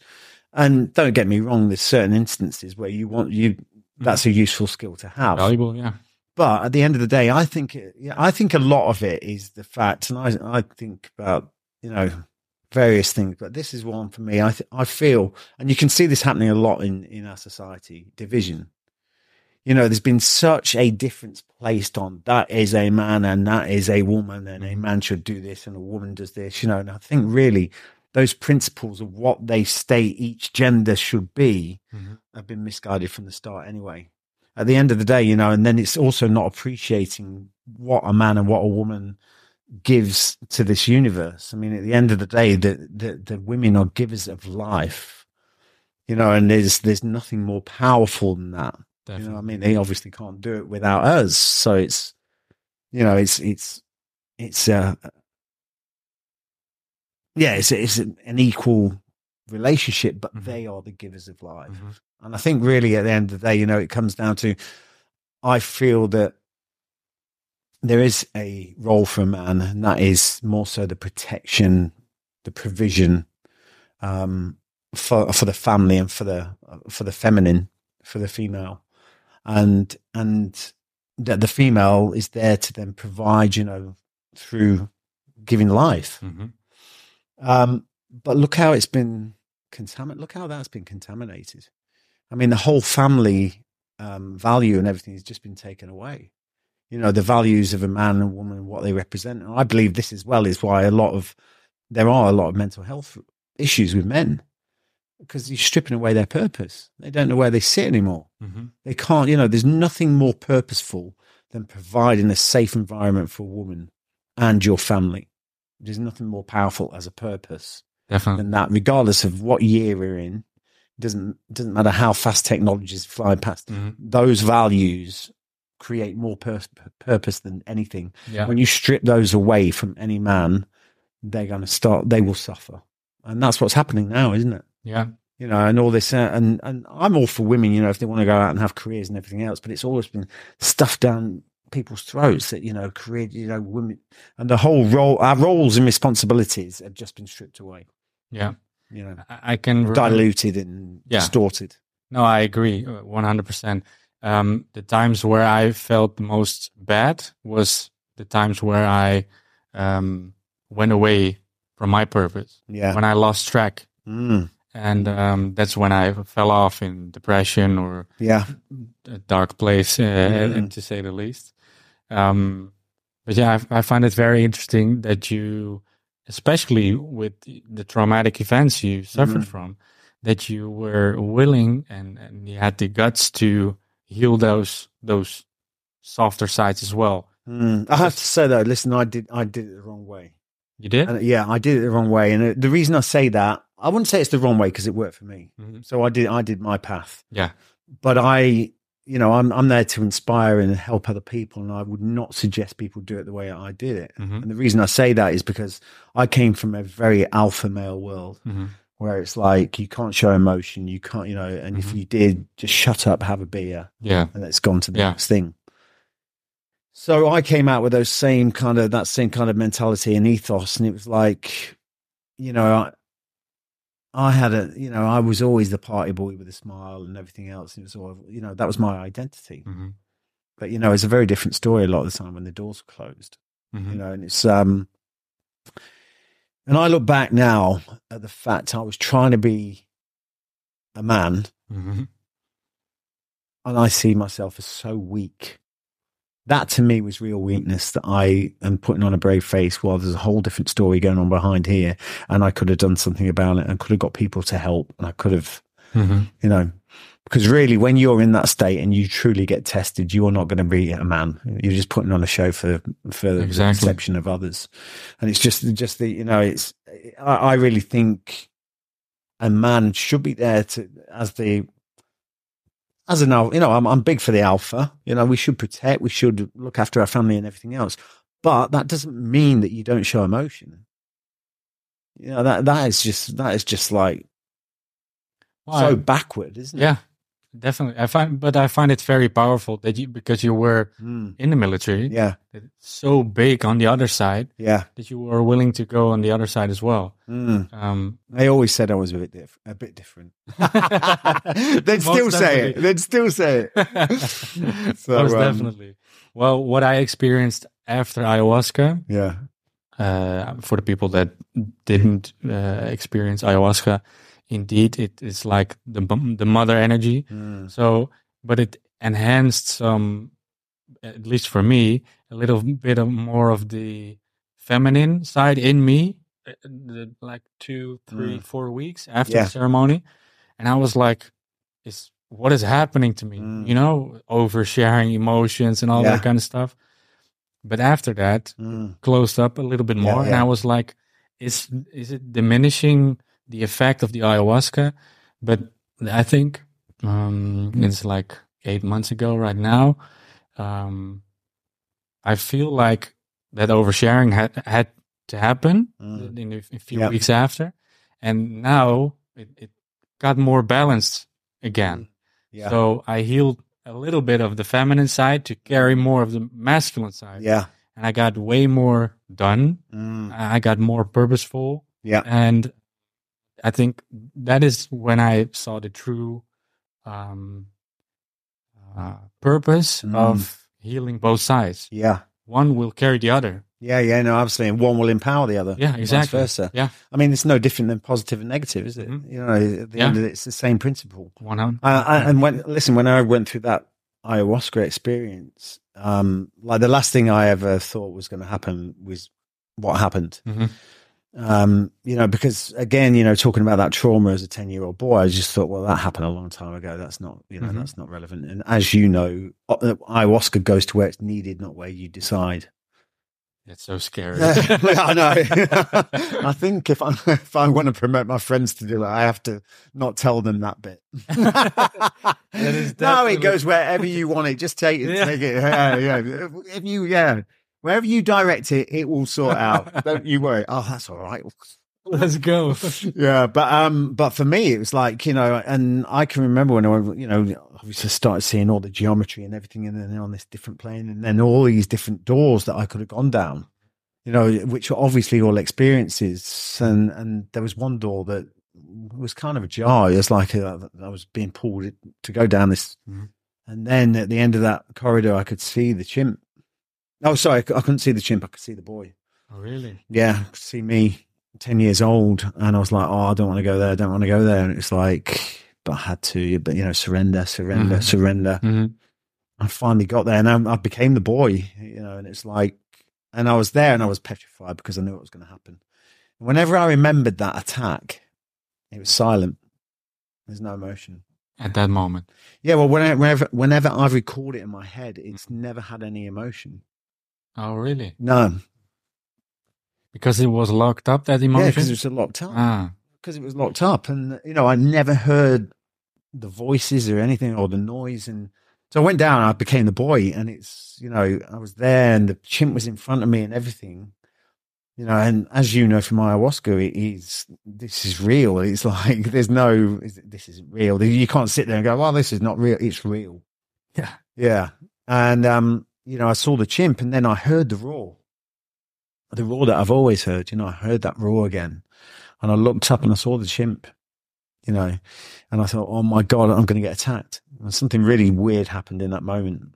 Uh, I became the chimp. No way. Yeah. So I went straight into the chimp. And then I was looking at me as the ten-year-old boy, but I was the chimp. And it was so realistic because it was a hot summer's day and I'd been laid down the chimp had been lay down, mm-hmm. up and, you know, resting underneath the truck. Mm-hmm. As I got up, I could feel the leaves falling from my fur. It was so realistic. You know, and I could feel all the hair and everything on me. And I was like in the maloka, you know, as you know, it's the maloka, and was, I was on a mattress. Yeah. And I was actually like, my fists were in the floors, crouched backwards like a chimp, you know, and I was like roaring. And they would tell me the next day, yeah, Jesus Christ, you are. And I went, yeah, I know. Um, yeah, it was like this. I was, I was roaring. And then it was almost like this computer, like when you see Terminator. Yeah. I could see me and it was going threat, threat, threat. You know, it's like I was getting ready to attack as the chimp. Like bizarre. I thought, I'm going to attack me. Myself, yeah. But then I went back to the boy. And then all of a sudden I started thinking, uh, compassion. This was it for me, compassion. Mm-hmm. And then I started thinking that I stepped into this enclosure. Yeah. He didn't come looking for me. Wow. And that mother was doing what any mother would do. It would do anything to protect its young. And then straight away in that moment, I then started thinking about all the females in my life. And I started thinking about my compassion for my wife. And I asked her all these demands to do this, that, and the other, and the business, and, and get angry with her. And I realized that regardless of what I ask her to do, and regardless of what she says, powered from her frontal cortex, deep within her subconscious, she will protect her son. Yeah. Far over anything that I'm going to ask her to do or whatever. That is her priority. So like learning compassion for that chimp, which was incredible, it then spanned it all across all of my life. And to, to, to be more compassionate. You know, that was the message, be, be more compassionate. Um, and it also, the, another thing in that moment, it took me out of being the victim. And this is what we do as humans, you know, it's like we, ninety percent of people in this planet are playing the victim card, mm-hmm. you know, and, you know, they're allowing, if you're allowing anything from the outside world to con, uh, or affect your emotions, you are a victim, mm-hmm. you know. That's fact. And that's what the majority of people do. Uh, and for the first time ever, it took me out of being the victim. It made me something bigger, a part of that scenario, not the focal point of it. Mm-hmm. Taught me compassion and everything. Then what would happen the next night? I thought, well, that's it. That's all done. It's all finished. Great. Where am I going tonight? It's got to be better. um, uh, and, and the next night I went back. I went back and I was like, it was almost like I was going down that corridor, like dragging my like chalkboard with my nails. I don't want to go because I know what was going to happen. Because mm-hmm. the night before I'd avoided the attack. I'd not gone through it. And I was like, wow. So the next night, and then I went back, went back into me mm-hmm. and the, the attack happened. And I went through that emotional attack. As yourself. As myself, yeah. Mm-hmm. And I can, I was like, I'd never heard this, the noises and anything before. And I was underneath that chimp and I was screaming for my mum. It was, it was hideous. It was like, yeah, it was, it was like, yeah, it, it, it wasn't nice at all because I could hear, you know, I was screaming, I was screaming. And um, as that chimp's attacking me, I was, I was so, and the emotions, I was just so uh, terrified, so terrified. And then as that was happening, it was like, I heard a voice go, surrender. And everything stopped.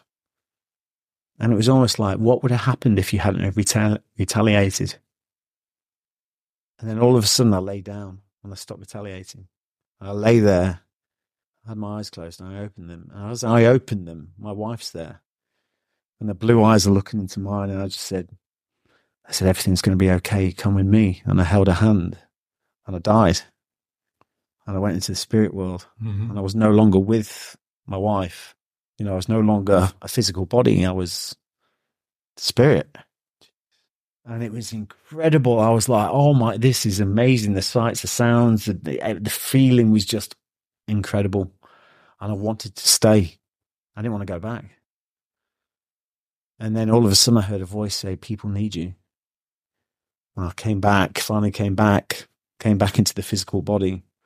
And I can remember it was like really, because I suddenly sprung up. Like this was halfway through the ceremony, but in my head, I thought it was all over. And I went straight to one of the, one of the, um, not the shaman, but one of the people, you mm-hmm. know, one of the supervisors. What yeah. do you call him? So? Yeah, I'm not sure. Yeah, yeah. It's one of those, you know, one of the people there. I was like, I've seen it. Mm-hmm. I've seen it. I know what it's all about. I've seen it. It's, blah, blah, blah.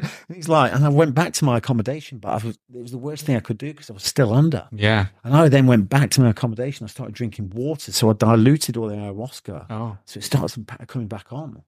But then I'm sat there in my room and it was like, I was like, got this pad out and I'm like, like writing stuff, all this stuff. And one thing that really, um, I, I still, I still think about it to this day. I use it a lot. Pain screams the loudest when it's dying. Mm-hmm. And this is so true because this is what we need to really appreciate.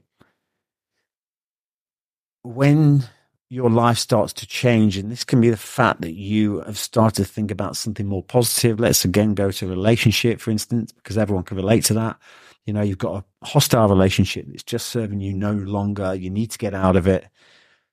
You know, and how many people have been in that situation where you get into that crunch point, it's getting so angry, so everything, and you can just put a Band-Aid on it and go, I'll tell you what, just give me a hug.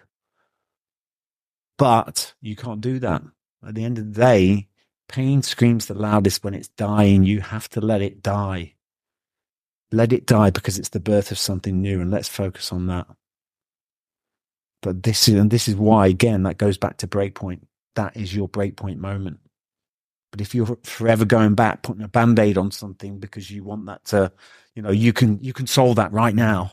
You can put, because even even when you, pain screams the loudest when it's dying and it's the birth of something new, there's still resistance. There's going to be resistance for a while, but as long as you keep moving forward with that positive direction of where you want to be, it will it, that resistance will become less and less, and then it's the new you. And that's great. And this is what we find so hard, don't we?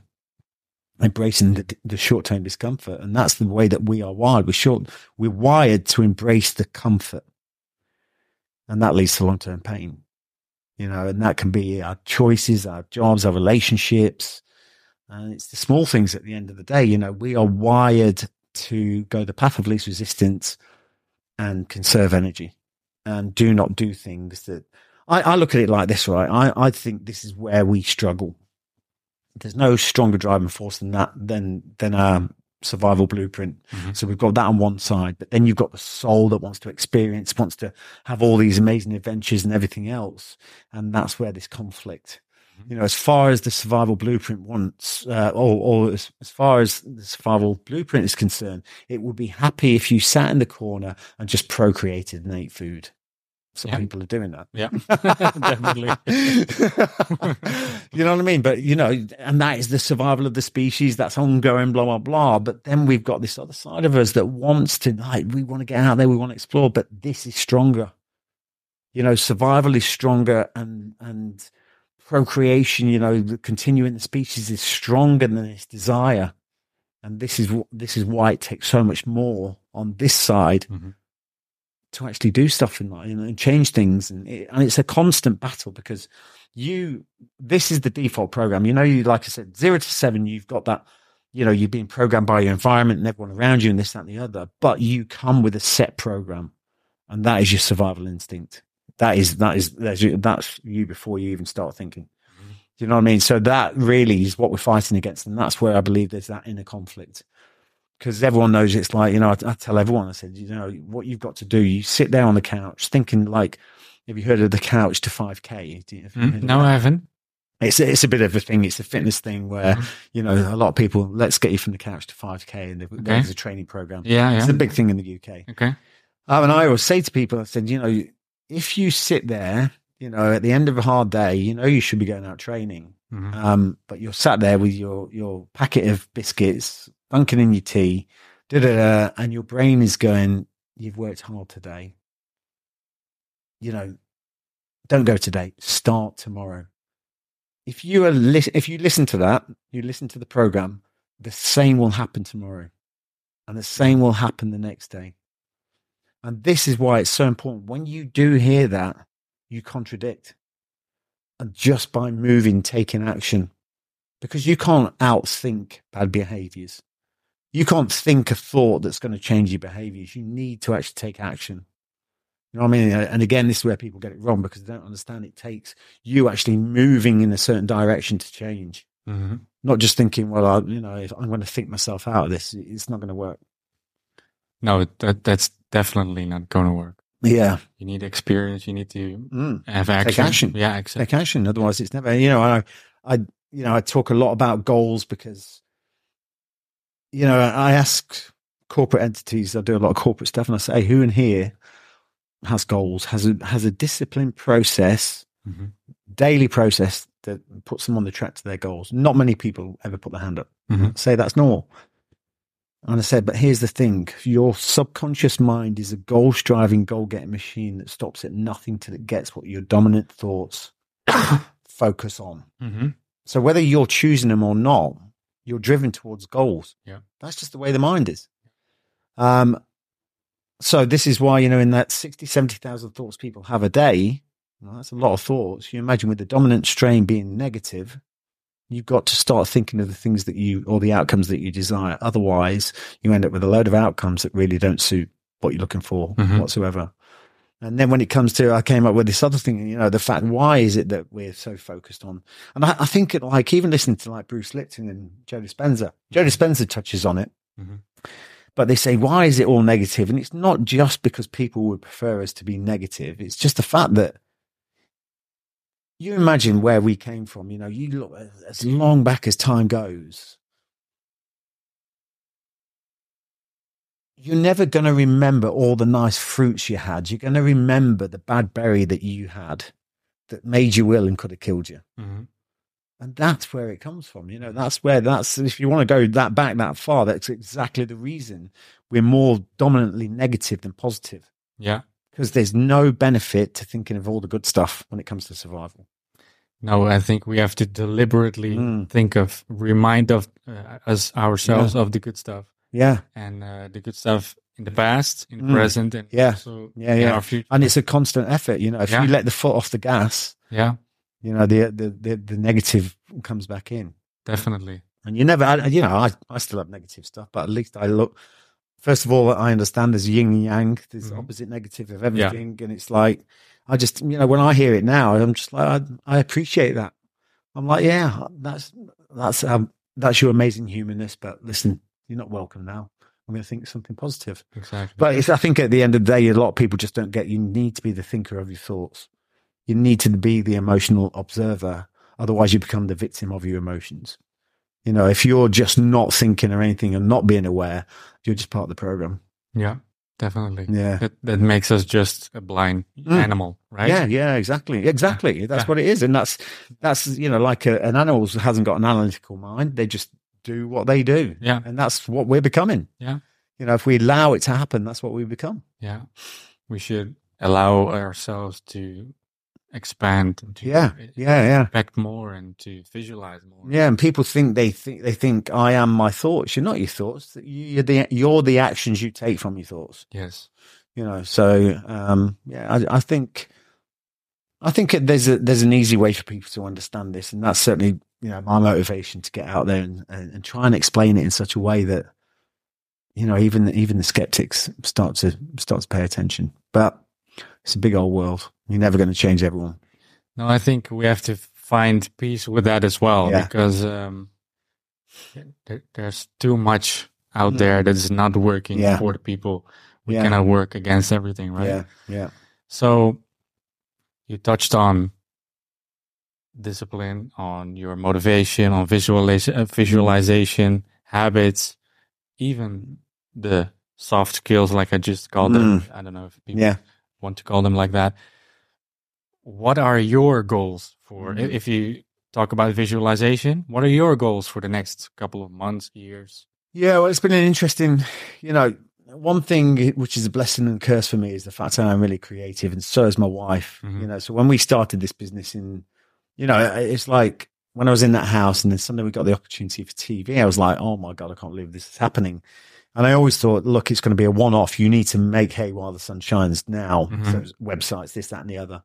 Anyway, it kept on going and going and going. So, um, and this is quite a bit of a lesson because a lot of people relate to this, is the fact that, you know, when we were doing a business and then we think as things were getting tough, and I've got to admit, you know, I'm, I'm not, I don't think any of us are actually, but I'm not designed to sit in an office. Mm-hmm. Um, so when it came to, like, you know, running a business is tough.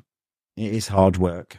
And whenever it got sort of tough and it got a little bit low in excitement, we would just develop another company. You know what I mean? Because that's exciting. But for something, oh, this is exciting. So I ended up with about six companies. Oh, really? You know, not all doing great, no. But, you know, and, and this was the problem, you know. Yeah. They had all all these different things. I had a, like, supplement company, I had a fitness app, I had this, that, and the other, I had loads, and I just kept accumulating. Oh, this is great. Look at me. I've got all these, you know, and it's like, it got to the point that it's like, you need to get back to where you started. You know, when I went into that house, I had one vision, one goal, one dream, and that was to start Breakpoint. You know, that Breakpoint, that business, to create a globally identified brand recognized for positive growth and development of others. Global's a big number. That was almost always my dream. And I always said, and basically what happened is, as far as I'm concerned, I was in that house visualizing every day, da, da, da, da, thinking nothing's happening. And I believe that I did it so religiously and so much and so intensely. Mm. I was given such a prize, and that was a T V. That again was a blessing and a curse, because that took me on a different angle. And before you know it, I'm starting to get distracted along the whole celebrity route, doing T V shows and da, da, da, da, this, that, and the other. Um, so anyway, what's done in the last seven years, we have now actually, you know, we had a big office, industrial unit, training rooms, this, that, and the other, so much kit and everything else, vehicle, da, da, da, loads of stuff. And then we've got to the point now where we've, I, I called it downsize to capitalize. And that is basically shedding everything off, going back to our core um, focus, which was to, to offer what we do on a global scale. And really, we, you know, when we bought that industrial unit, we then got forced into a more virtual space because we couldn't have any courses and stuff. Mm-hmm. So we turned one of the rooms, the training rooms, into a studio, and I was doing back-to-back talks to, to corporates. Mm-hmm. So that really pushed us. It was like the universe going, God, give him a sign. Tell him, just show him, give him something. Um, and it pushed us into that space. So basically, um, it's got us to the point now, we've now got an app, which is all backed by A I. So all of my content, everything is, is becomes the knowledge base of that app. And then I've got training programs and everything on there to really mentor people. You can't change people in an hour. You can't change them in a couple of days. First of all, they've got to want to change. Second, it takes constant and repeated behaviors to change. As yeah. you know, you know, like I said before, practice, repeat. So the only way I can really do that, and I'm conscious of not, I don't want to do a course and just take the money and that, that's my job done. I, mm-hmm. want, I want to change people's lives. The only way we can do that, and the only way I can scale up, because the only problem, again, with having a face-to-face company is the fact that people want to see the person off the telly. Yeah. You know what I mean? And you can never scale up if that's the case. No. So the app is brilliant for us, but it's only for the corporates. I can imagine. Yeah. yeah. So that that is our big focus at the moment, and really getting into some of the really big corporates. Construction's a big industry for us as well, because there's a lot of suicides happening in there. Oh. Uh, male, it's male dominated, and there's a lot of suicides in there. So we're not sort of focusing on any, but that is certainly one of our um, go-to industries that we want to affect. So there's that. And then really, you know, it's like I'm climbing Everest next year. And I think it's really important for me that there are so many people out there, they do something great, and then they just, that becomes their benchmark. Mm-hmm. You know what I mean? And I am not going to be a benchmark of the past. It's like a, the Special Forces was something I did a long time ago, and I'm really proud of it, and it's great, yeah. but it's back there. You know what I mean? And I'm not, I'm not like sailing off the, off the, off the, um, off the whirlwind of that. You know, mm-hmm. at the end of like my talks and stuff I do, I, I only talk a little bit about the Special Forces. You know, so really it's about creating a story you'd love to be told. Yeah. You know what I mean? And I, I think the answer to a lot of people's issues, especially when it comes to mental health, is the fact that we always need to be looking for something that's bigger than us. Mm-hmm. You know, and that's a that's a dead end street. Otherwise, it's not a dead end street; it's an open ended street. Yeah, you're never gonna you're never gonna get there, exactly. Which is great. You know what I mean? It's just like always keep on pushing, always looking for something bigger. But you know, and doing Everest and that inspires people. It, it inspires me. It motivates me. Uh, they're my personal challenges, but you know, I just believe that if I'm going to push out content out there and say this, that, and the other, that I need to be the one that is mm-hmm. an ambassador of that. Yeah. So. I think yeah. that's a beautiful mission. Mm, absolutely. Lots uh, to work on. Yeah, yeah, yeah. Well, I think um, I think as well, you know, we, we're coming into some hard times. I do believe it's going to get pretty tough. And um, and I think the more people can connect with themselves mm-hmm. um, and the less they are controlled by the outside world and external factors, I think that's the solution to it. You know, at the end of the day, another thing is, you know, and I have a lot of people that say, oh, your platform, you could have such a voice, you know, of, of, you know, really objecting to a lot of the stuff that's going on. I'm like, if I was to sit there getting angry with everything that's going on in the world, what does that do? Yeah. Indeed. What does that to my personal energy? It drains. And as a collective, what does that do? So I can be a lot more powerful by inspiring other people, as opposed to complaining about everything that's going on and this, that, and the other. And, and and this is where I think a lot of people are getting lost, because they're so fixated on complaining about everything mm-hmm. and this, that, and the other, that it's just creating a very negative energy. And a lot of it is, all you know, we're being pushed at the moment to really division. It's division. Yeah, and everything. And when we talked about the male and female, that's almost like, you know, we've been so separated, like yeah. severed. Yeah. That is a male. That is uh, you're black. You're all this. We're we're we're all humans. It's all division, indeed. Yeah, you know, and all this is is is really key. They, you know, for us to be squabbling and, you know, in this uh, and be divided. That's exactly how you control a nation. I believe so too. You know, what I mean, a lot easier to control when people live in fear and they hate each other. Yeah, and they're addicted to alcohol. Yeah. It definitely does not help our society. And no. I think we need uh, more people like you uh, on the forefront, Ollie.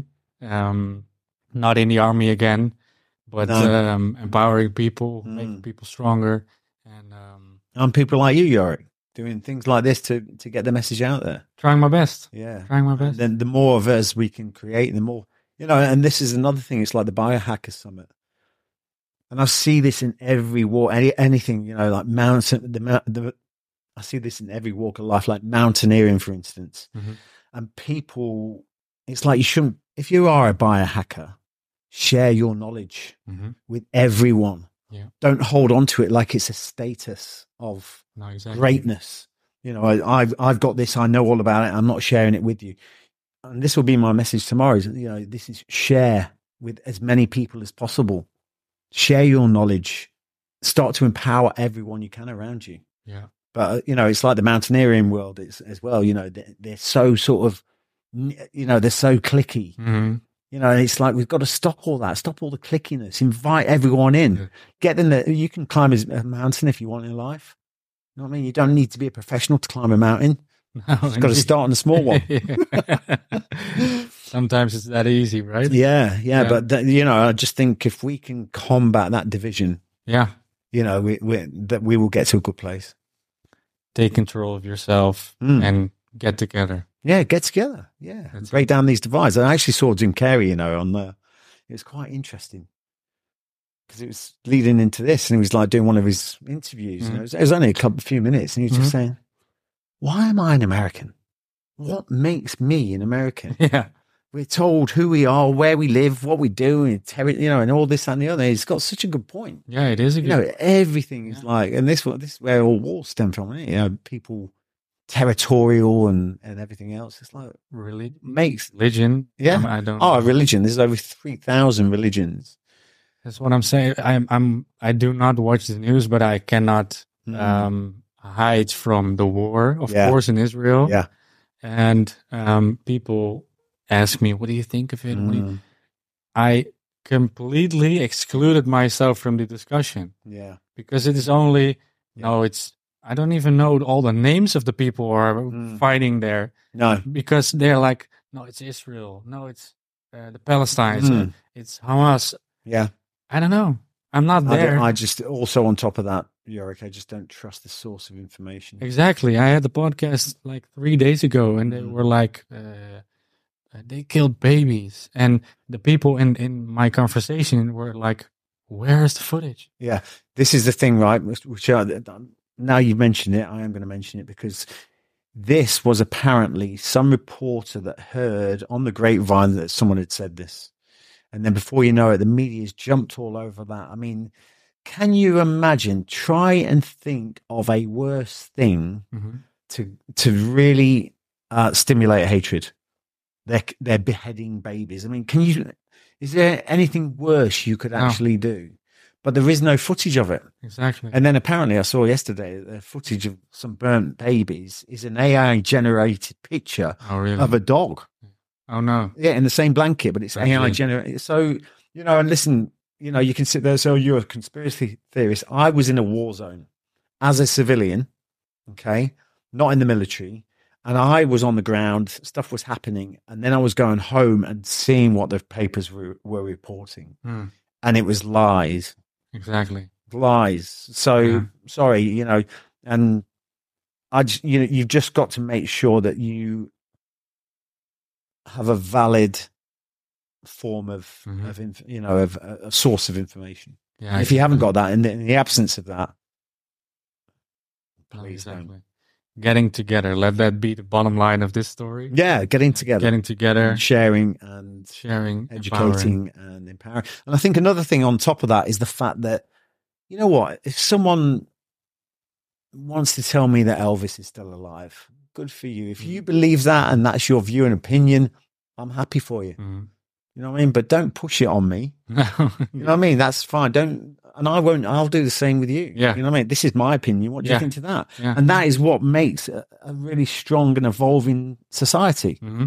because we evolve from different ideas and different views and opinions. And, you know, we're living in a world now where you've got to believe this. And if you don't believe this, I'm going to, I'm mm-hmm. going to really be confrontational with you. Yes. Just appreciate if someone's got an opinion and they've feel that they've got justification what for what they're thinking, allow them to to voice that opinion. Yeah, exactly. You know, if it's not hurting other people, no, so be it.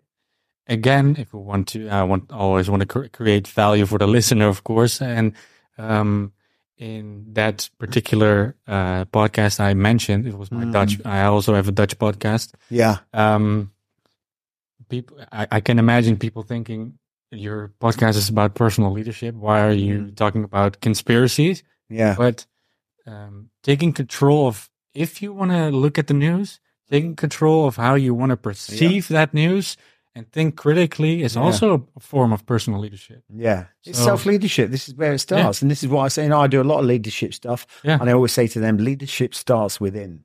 Exactly. You know what I mean? Because if if not, and if you're being led by everything that's being shown to you, mm-hmm. you're not you're not a leader. You're yeah. you're being led. Yeah. You're being. Yeah. You know, it's like you got a bull ring around the nose and you're being pulled. Yeah.